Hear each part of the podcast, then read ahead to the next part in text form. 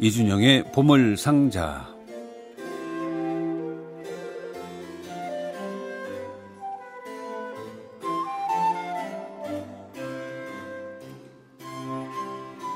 (2019년 10월) 첫 번째 보물상자. 뭐 언제나 보물상자는 기분 좋게 하지만 어, 10월의 첫 번째 여는 보물상자는 과연 어떤 보물들이 들어있을까? 어떤 음악과 어떤 이야기가 들어있을까? 더 기대가 됩니다. 어, 이준영 씨 모셨습니다. 어서 오십시오. 안녕하십니까? 예. 자, 오늘 어떤 얘기 준비하셨어요? 예, 오늘은 어, 지난 9월 25일에 세상을 떠난 오스트리아 출신의 음악학자이자 피아니스트였던 예. 파울 바드라스코다 이야기를 좀 해볼까 합니다. 그래요. 개인적으로도 굉장히 존경, 음~ 오랫동안 존경하고 예, 연주에도 많이 참석했던 인연, 아, 인연이 있어서 예, 예, 예, 많이 안타깝습니다. 우리나라에는 비교적 그 웨르크 데무스와 네. 또 굴다 아, 예. 에 비해서는 조금 전문가들이 이분을 좋아하는 걸 보면 이분은 또 학자에 가까우신가요? 연주가보단 어떠세요? 두 가지를 다 추구했 추구했다고 할수 있는데 하나만 역시 말하자면 연주자죠. 아 그래요? 예. 이분에 대한 책이 많다더라고요. 보니까. 예, 이분은 뭐 본인도 음악학자고 그다음 네. 부인이었던 에바 바드라스코다가 또 아주 유명한 음악학자여서 아, 그렇군요. 함께 또 같이 여러 권의 책을 썼어요. 네네. 특히 모차르트, 슈베르트, 그다음에 바흐에 관해서는 아주 권위 네네. 있는 저서를 썼죠. 아, 그렇군요. 예. 아름다운 당신에게서는 사실 이분이 돌아가시기 전에 예, 예. 며칠 전에 돌아가셨다고 아, 그랬죠. 오보를 냈죠. 예. 정정을 해서 음악회가 그 금호와 투월 연세에서 네, 네. 열릴 테니 뭐 혹시 한국에 오는 마지막 기회가 되지 않겠느냐. 벌써 네. 아흔 아흔 둘이시죠 이분. 예, 그랬죠. 음, 예, 예. 또 정정 기사를 냈는데 며칠 후에 돌아가셨다는 예. 또 기사를 보게 돼서 음. 어, 참 아쉽다 하는 생각이요. 직접 볼 수 있는 마지막 기회였는데. 예, 오버이긴 했는데 네네. 많이 위독하셨던 건 맞는 것 같아요. 그래서 네네. 아 연주에는 좀 힘들겠구나라고 음... 생각했는데 또 이렇게 금방 돌아가실 줄은 몰랐네요. 네네. 그 오보가 날 수 있는 상황을 우리가 연상을 할 수 있죠. 네. 어, 그래서 아. 뭐, 뭐, 음반으로 많이 남아 있지만, 그래도 네. 생전에, 네. 뭐, 노구를 이끌고 오셔서, 어, 그 모습을 봤으면 얼마나 좋았을까 좀 아쉽긴 하네요.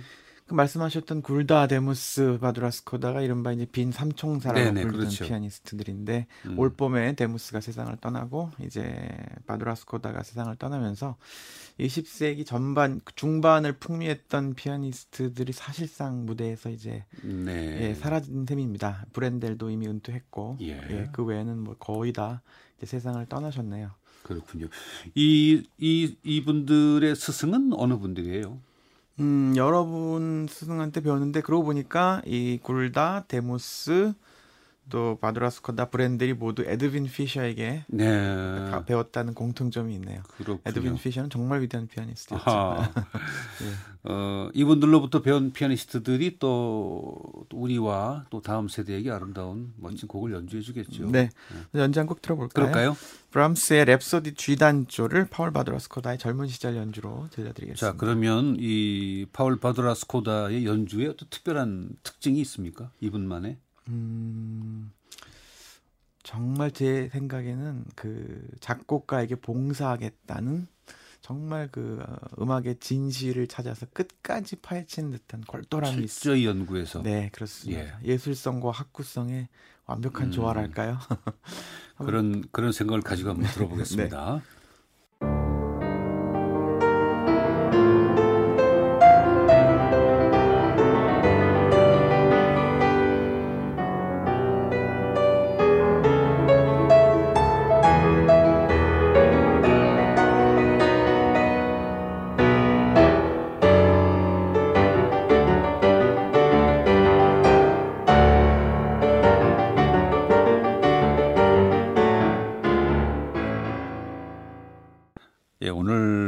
이준영의 보물상자는 어, 며칠 전에 세상을 떠나신 그 오스트리아의 위대한 그 음악 학자이자 음악 연주가죠.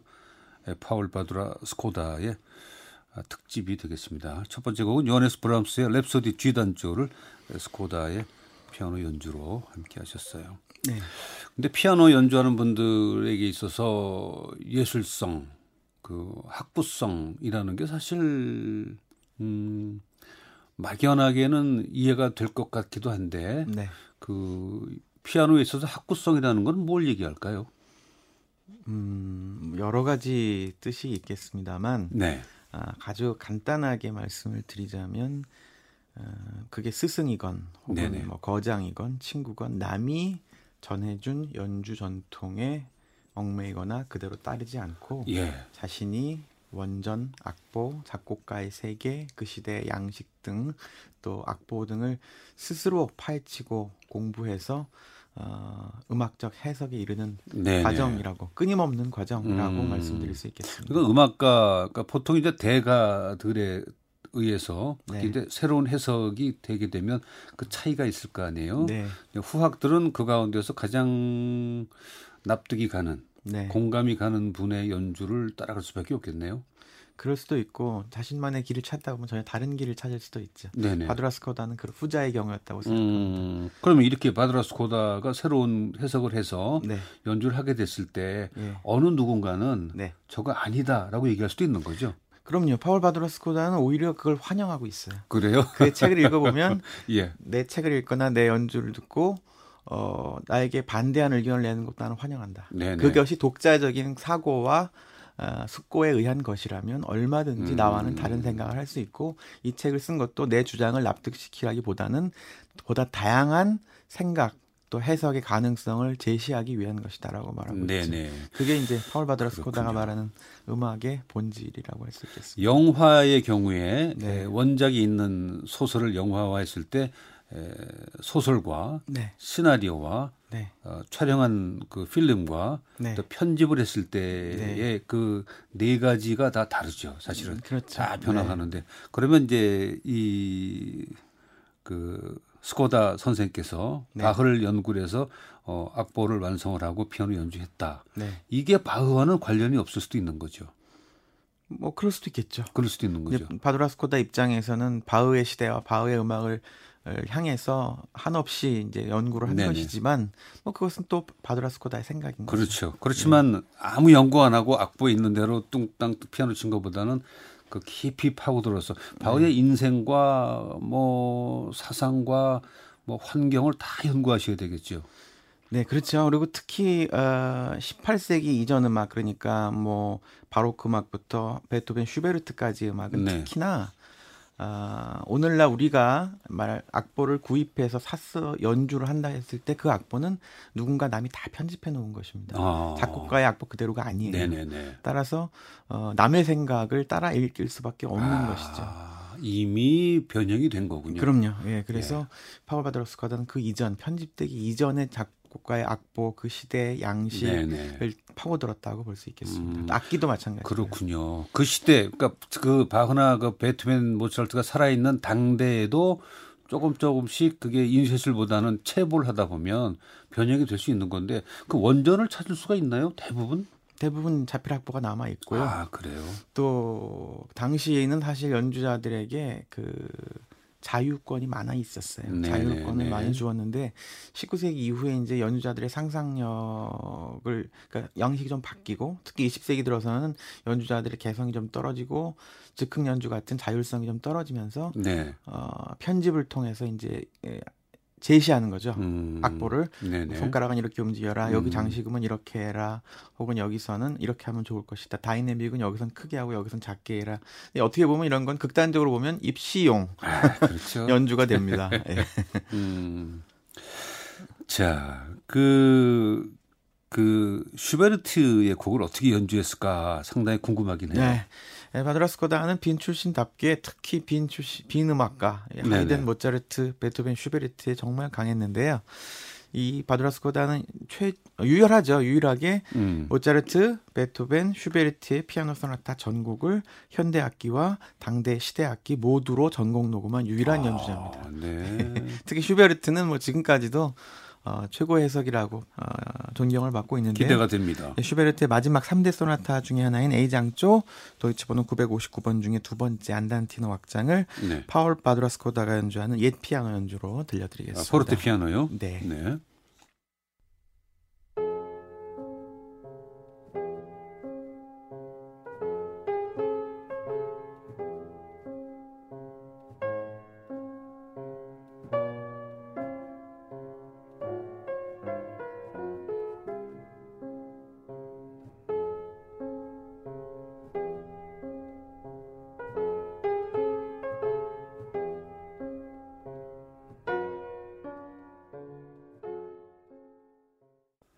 프란츠 슈베르트의 피아노 소나타 A장조 가운데 두 번째 악장 안단티노를 파울 바드라 스코다의 포르테 피아노 연주로 함께했습니다. 이 곡을 들을 때마다 저는 굉장히 한국적으로 느껴요. 약간 타령 쪽가 아, 첫 선율이요. 땅다다다디다 이런 느낌이 있어서. 네. 자 그러면 이 우리가 뭐 돌아가셨지만 네. 파울 어 바드라스코다 선생을 음, 기억을 해야 되는 몇 가지 이유가 또 있겠죠. 음악적으로 어, 업적이 많을 것 같아요. 아까 말씀드린 말씀해 주신 그 원전 녹음과 지금의 현대 악기의 녹음도 네. 업적이고 그 음. 연주 회장에서의 분위기는 어때요? 음, 굉장히 생동감이 넘쳤죠. 네. 노년에 이르러서도 정말 청년 같은 연주자였어요. 근데 굉장히 뭐 아주 실례되는 말씀인지 모르겠는데 네. 그 굴다라든가 네. 외르크 데무스에 비해서 저는 조금 이번에 성함은 생소해요. 그 이유가 뭘까요? 어 저한테 뭐 이준형 씨는 안 그러겠지만 아니 전반적으로 볼 때 데무스보다 오히려 바두라스코다가 좀 더 유명하죠. 우리가 우리가 방송에서 네. 음반을 틀은 기억이 한 번도 없어요. 제 생각에는 아, 외르크 데무스는 성악가들 반주를 많이 했어요. 그래서 아마 아. 연주가 좀 익숙하신 것 같아요. 뭐 그렇고. 피셔 디스카우라든가 네, 예, 예. 뭐 에디트 마티스 등과 음. 작업을 많이 했는데 바두라 스코다는 리트 반주는 거의 안 했습니다.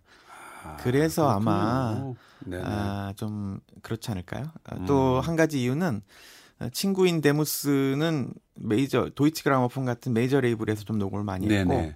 바두라스코다는 프랑스의 뭐 아르모니아 문디라든가 이런 예, 독립음반사하고 작업을 좀 많이 했어요. 네네. 아마 그것도 좀 영향이 있지 않을까 음, 싶습니다. 근데 일반적으로는 파울 바두라스코다는 근데 굴다는 워낙 뭐 재즈도 연주하고 좀 예. 워낙 메이저 다양한 활동을 해서 오. 이름이 좀 유명한데 데무스랑 파울, 파울 바두라스코다는 거의 비슷하다고 그렇군요. 네, 저는 이번에 이번에 그렇게 어, 명성이 높은 분이랑 처음 알았어요. 사실. 아. 왜냐하면 그 음반에 접해보지 않고 네. 방송에서 들리지 않으면 사실은 이렇게 그 우리 같은 사람은 알 수가 없거든요. 네. 아주 어, 돌아가시게 되면서 알게 돼서 그나마 또 다행이긴 해요. 네.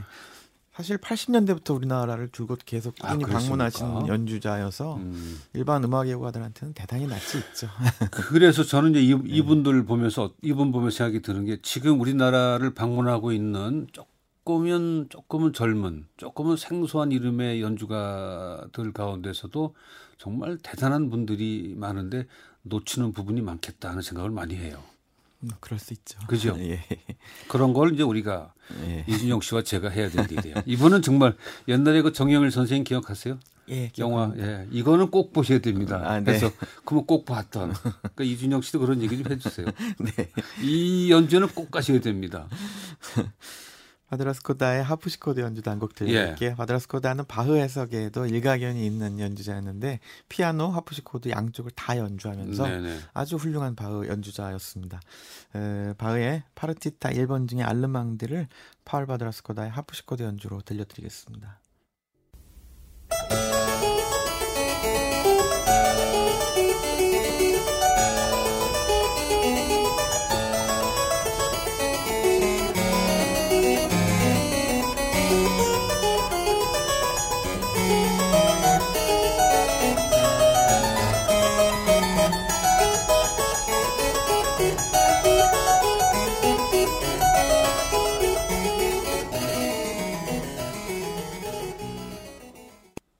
세바스찬 바흐의 파르티타 1번 B플랫 장조 가운데 알르망드를 파울 바두라 스코다의 하프시코드 연주로 함께 하셨습니다. 음, 정말 그 세기의 그 대가 이 세 분이 과연 친하셨을까요? 음, 궁금해요. 데무스하고 바두라 스코다 아주 친했죠. 아 그래요. 그게 데무스하고 예, 2차 세계 대전이 끝나고 네네. 이제 음악계가 많이 세대 교체가 됩니다. 예. 그때 이제 2차 세계 대전이 끝나고 혜성같이 등장한 연주자들이 있는데 그 중에서 특히 빈에서 거의 함께 공부하면서 친한 친구 사이였던 연주자들이 네. 잇따라 음악계에 큰 이제 대가들이 되는데 그 사람들이 바로 파울 바두라스코다, 외르크 데무스, 니콜라우스 아르농쿠르, 네네. 또 에드와르드 멜쿠스 이런 음. 사람들이 다 비엔나에서 같이 공부했던 친구들이에요. 아, 그래요. 예, 이서, 이런 분들이 어, 이제 전후 독일 음악계를 아주 주름 잡는 그런 연주자의 위치에 올라섰죠. 특히 외르크 데무스하고 파울 바두라스코다는 한 살 차이 평생 친구라서 10대 시절부터 뭐 80대 후반까지 함께 연주하는 어, 정말 평생 친구였죠. 그렇군요. 아, 예, 녹음도 청, 청년 시절부터 80대 노인까지 함께 늘 연주를 했어요. 그래요. 예. 그 음악적인 성향이라든가 그 작곡가에 대한 분석이 거의 비슷하 비슷해야 같이 음악 작업을 하겠죠. 네, 데무스 역시 아주 그렇죠. 학구적인 연주자였고, 예, 네. 또빈 음악 독일 음악에 강했으니까 아주 비슷했죠. 음, 두 분의 연주 들어보고 싶은데. 네, 두 분 연주 중에서 아마 가장 나중 녹음일 거예요. 80이 넘어서 이 80대 노인 두 네. 명이 네. 함께 연주하는 정말 정겨운 그런 예. 연주입니다. 모차르트의 두 대의 피아노를 위한 소나타 D장조 가운데 첫 악장을 파울 바드라스코다와 웨르크 데무스 연주로 들려드리겠습니다.